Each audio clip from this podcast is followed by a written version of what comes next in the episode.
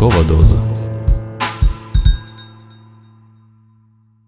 Якщо ви втомилися слухати новини, то пора слухати книжки. Літературний подкаст Ранкова доза це спільний проект Української правди та Українського інституту книги. Щоранку, о 8 годині, відомі митці, письменники, політики, блогери та спортсмени розкажуть вам свою улюблену літературну історію. Але будьте обачні, ранкова доза краси викликає залежність.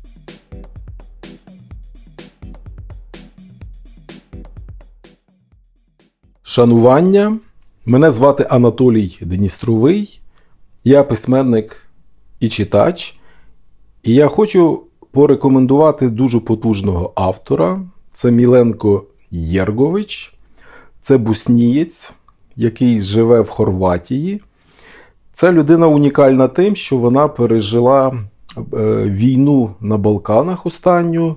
Зокрема, він жив у Сараєво, коли там точилися бойові дії. І він написав книгу, яка називалася Сараївський Мальборо.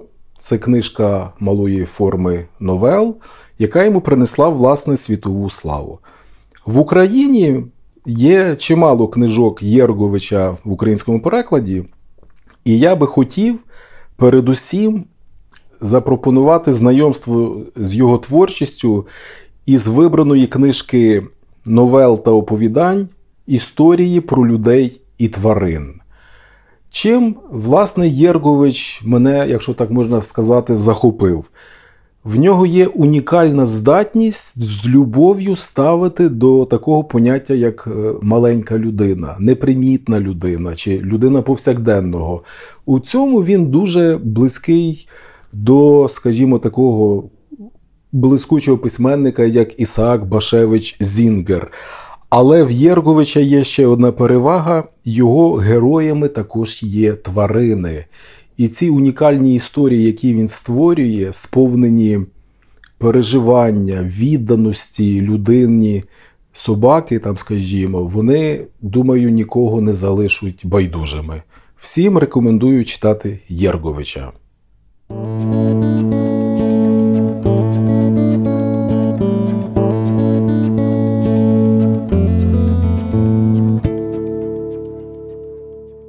Міленко Єргович Великий колючий їжак. Казкою звали пуделицю професора Старика. Помаранчева, як його борода, менша від його кулака, вона з'явилась в їхній підвальній квартирі після зведення перших барикад, коли вже ясно було, що діло йде до війни, але ні він, ні пані Мірела про те не думали. Професор Старик був старим холостяком, ближче до 60, ніж до 50, сам собі просував сорочки і прав постільну білизну, і всі були певні, що він вже й не одружиться ніколи. Нам навіть здавалось інколи, що чоловіки його цікавлять більше за жінок. Говорячи з котримось, стискав і прищипував співрозмовника за плече. Високий, великий, з бородою по носі, вітаючись, притискав руку співрозмовника до свого живота, а говорив голосно, практично завжди кричав, щоб приховати тим криком відсутність елементарного почуття гумору. Міг раптово безтурботно розреготатися, наче йому причувся кінець якогось анекдоту. Студенти не дуже любили його, а колеги з кафедри англістики ще менше. Знав усе, що можна було знати про мову Шекспіра. Від студентів на іспитах нічого не вимагав, ніколи й не випихався поперед інших, та все одно не було нещасливішого за нього чоловіка. Пригадуючи, кого зустріли в місті, його завжди забували згадати, навіть якщо півдня проводили в його товаристві.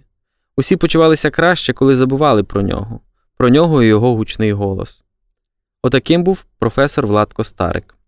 Пані Мірела невеличка жіночка з тілом і поведінкою дівчиська з початкових класів восьмирічки та старечим личком. Їй мало би бути 22, максимум 25. Була на четвертому курсі педагогічного, коли Старик побачив її в університетському коридорі та й закохався по вухо. За два десятки років його викладання не знайшлося ще нічого настільки безликого, аж прозорого. Була така ж непомітна, як горобці й університетські прибиральниці. Навіть роман із Владом Стариком, принаймні в наших очах, не додав їй видимості. Тітці Джорджині, 90-річній акторці на пенсії, з якої прожив практично ціле життя, він квапливо і аж ніяк не тактовно повідомив, що одружується, що тітко шокувало і вело в стан склеротичного афекту, хоча щойно перед цим була нормальна, і вона поспіхом витурила владу з дому, ніби він її чоловік, який щойно зізнався в подружній зраді. Таким чином, професор, позбавлений домівки, не знаючи, як подібні проблеми розв'язуються, винайняв першу ліпшу квартиру, що йому трапилось, двокімнатну в підвалі, куди кожен дощ зливався ріками, якщо залишити прочиненими вікна. Кохання свого життя переніс через поріг, голосно регочучи і фальшиво виспівуючи непристойну шотландську весільну пісню. Пані Мірела за сім місяців народила на світ доньку Сильвію, назвали її, звісно ж, на честь Сильвії Плат. Дитинча вийшло не схожим ні на батька, ні на маму. Це в дітях якось рано проявляється, була красивіша, розумніша і чарівливіша за обох. Видно було, або ці двоє печальних і переляканих диваків рано знищать її, або вона встигне втекти від них раніше. Зрештою, таке часто трапляється з дітьми та їхніми батьками. Ще трьох років не мала Сильвія, а вже понад усе на світі хотіла собаку. Якщо їй його не народять, дихати припинить. Затикала носа, стискала губи і спершу червоніла, потім блідла, тоді ставала фіолетова. Їм здавалося, що вона не дише годинами, добиваючись обіцянки, що народять їй маленького жовтого песика, кучерявого, як негр Казим, їхній сусід, що вивчав стоматологію. Наступного дня вони забирали свою обіцянку назад, не могли мати собаку, бо якщо Сильвія проковтне собачу шерсть, у дитячому шлуночку виросте великий колючий їжак. Після чого Сильвія знову припиняла дихати, але вже не здавалась так легко, і охоплений панікою старик мусив пояснювати, що історія про їжака чистісінька брехня й вигадка, а Мірела, не знаючи, чим ще зарадити, відпоювала фіолетову Сильвію водою склянка за склянкою. І наступного дня знову матері їх сторч забирали назад свою обіцянку. Врешті-решт, виходу не залишалось. Професор одного вечора приніс маленьке помаранчеве собачатко, яке, коли виросте, буде кучерявим, як той казим. Як назвемо? запитав, і в голові у нього, певно, крутились імена вікторіанських дам. Казка, відповіла Сильвія. Ти що, сліпий, не бачиш, що її звуть казка? Старик знизав плечима, бо він, як завжди, нічого такого не бачив і нічого не міг вигадати, нафантазувати. Перше, що Сильвія зрозуміла про свого батька, що в нього абсолютно відсутня уява. Другим, що вона збагне і ніколи йому не пробачить, буде його зрада. На третій місяць казчиного життя на місто почали падати гранати. Пані Мірела та професор Старик невимовно злякалися смерті і тижнями не виходили зі своєї підвальної квартири. Уперше професорові щось уявилось перед очима постала картина. Пошмотовані тіла його і жінчине, Сильвія залишиться сиріткою, її разом з іншими брудними і голоштанними сиротами тримають у велелюдному притулку в колишньому жіночому монастирі. Але в реальності Сильвії доводилось входити, коли стрілянина трохи вщухала. Вела казку на повідці, така маленька й доладна, як німфетка, що втекла з набоковських вечірніх чаювань. Гуляла з кінця в кінець вулиці, зустрічала людей, що поверталися з роботи чи несли в руках гуманітарну допомогу. Це казка, представляла їм свою собачку, і люди, усі як один, усміхалися і зворушливій вуличній картинці і тому імені казка. Сучка була дуже розумна. Як і Сильвія, була красивіша, розумніша і чарівніша за професора Старика та пані Мірелу. Коли маєш собаку, що розуміє і любить тебе, з яким про все можеш розмовляти, який в той же спосіб, що й ти дивиться на всіх цих похмурих людей та війну, що спустилася з гір, і може ніколи не припиниться, тоді тобі якось легше з таким батьком і такою матір'ю. Є надія, хоч і невелика, але все-таки є надія, що тато чогось навчиться від казки, плющивши очі, уявлятиме щось інше, не тільки суцільний морок і жахіття. Або мама, дивлячись, яка ж казка красива, помаранчева і кучерява, як сусід Казим, який замість бути стоматологом зробився воєнним хірургом, навчиться краси і замість спортивного костюма з двома брудними білими смужками вбереться в сукню персикового кольору. Вона тієї сукні соромиться і радше б тато старик натягнув її на себе. Та якби побачила, як сукня пасує казці, носила б її цілими днями. Усе одно колись впаде граната і не буде ніякої сукні, думала Сильвія. А що думає Сильвія, те думає і казка. Неймовірним зусиллям професор Владо Старик змусив себе по трьох місяцях війни вийти в місто.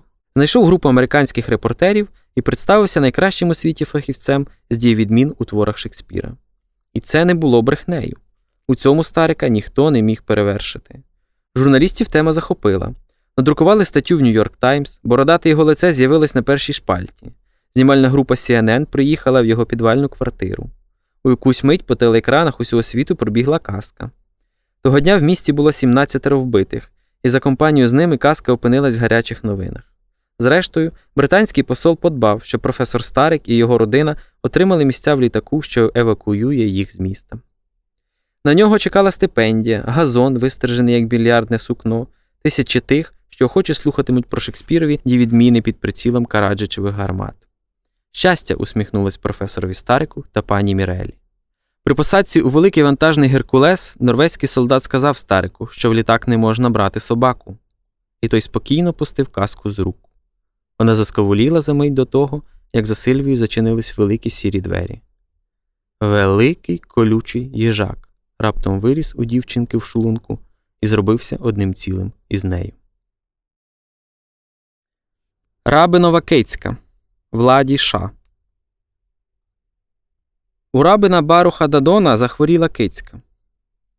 Та ще й не якась там собі кицька, а дуже мудра кицька, з якою він проводив свої дні та ночі 15-й рік уже, відколи його молода 19-річна дружина Симха померла. Був шабат, яскравий літній день, і раптом зірвався вітер, застукотіли шибки, тож Симха пішла зачинити вікно. Зробила два кроки і впала замертво. Після цього вітер засвистів ще сильніше, вікно розбилося, а скло розлетілось по всій кімнаті. Рабин стояв босий у шабат над своєю мертвою жінкою, і йому здавалося, що для нього все скінчено. Погані думки крутилися в голові, і це його лякало. Замість пожаліти чи макове зерня своєї душі довірити тому, хто для всього знає причину, рабин Барух злився на легковажну симху, яка залишила вікно відчиненим і не підперла його горщиками з братками, хоч він їй сто раз про це казав, щоб робила саме так. Ніколи ж не знаєш, коли зірветься вітер. Скло в цьому місті дороге, казав їй, і немає жодного скляра єврея, тому нам буде ще дорожче. А вона його не слухала, казна, що собі думала, і тому він стояв, лютий над своєю мертвою жінкою, і думав, що та лють його і прикінчить. А тоді, коли він вже провів симху на цвинтар і тричі переночував сам у порожньому будинку, тиша та спокій якого жахали його більше за власну лють, у дверях рабинового дому з'явилася кицька. Гладкошерста, сірого мишачого кольору і з головою дивної форми, інакшою, ніж у всіх сараєвських кицьок. Виглядала так, наче втекла з російського цирку, що за день до того, після двотижневих гастролей, поїхав з міста. Може, і справді належала тому циркові. Не його діло було це розслідувати, не з його статусом взагалі було ходити на циркові вистави. Він кипкував із тих, що ходили, бо що це в людини за потреба, який куций розум треба мати, скільки зайвого часу і як мало віри, щоб ходити витріщатися на слона. Якби той, про кого не сміємо так безладно лепетати, побажав, щоб ми дивились на слона, він зробив би нас неграми чи магараджами, і кожен з нас мав би щонайменше по одному слонові в подвір'ї. Не кращої думки був рабин Барух і про кицьок.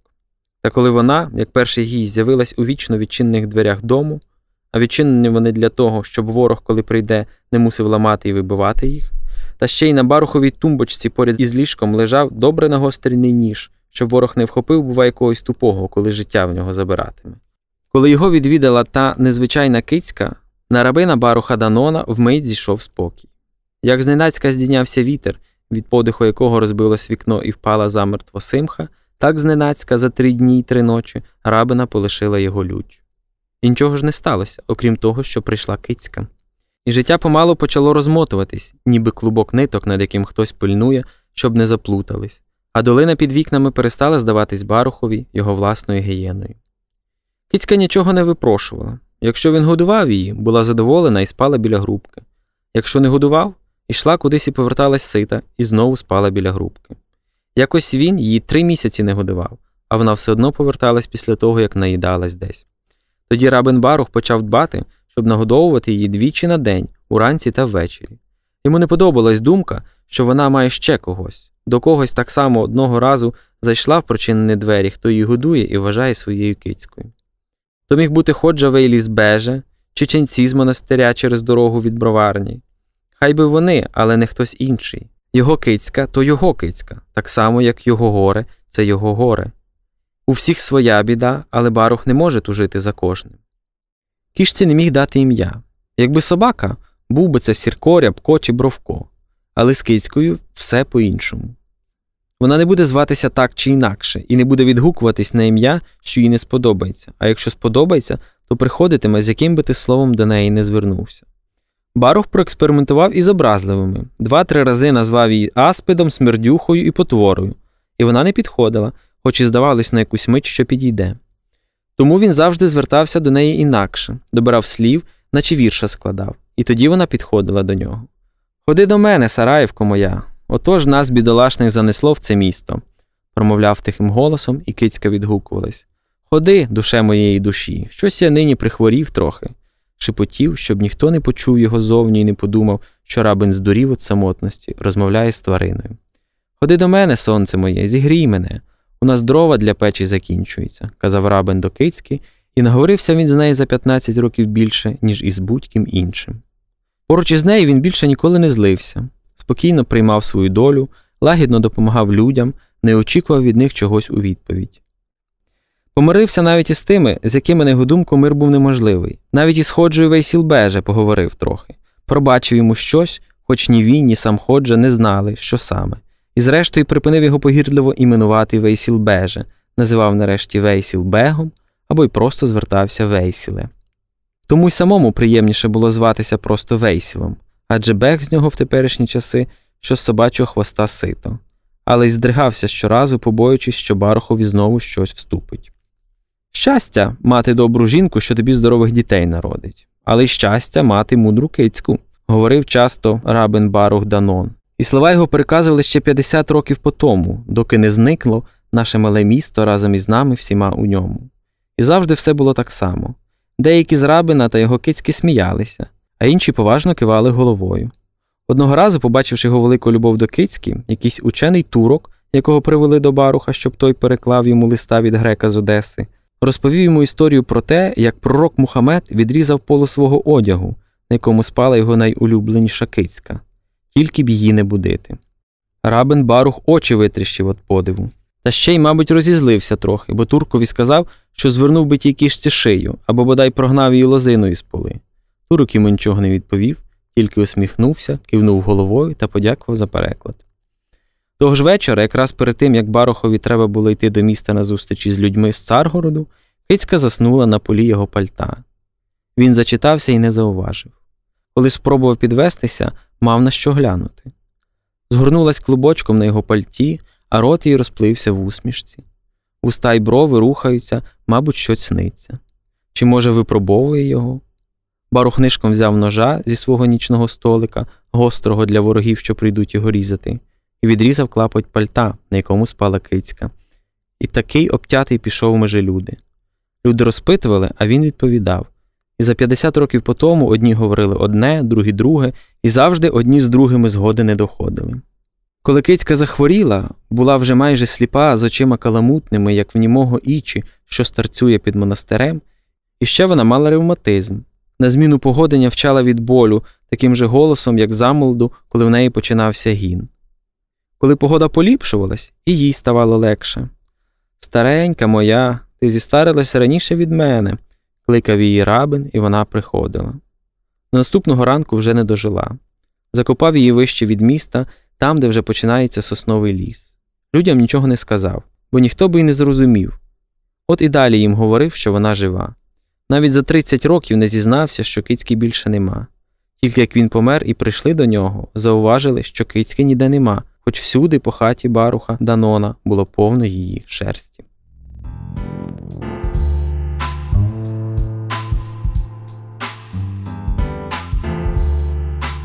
Літературний подкаст Ранкова доза це спільний проект Української правди та Українського інституту книги. Будьте обачні та обережні. Ранкова доза викликає залежність від краси.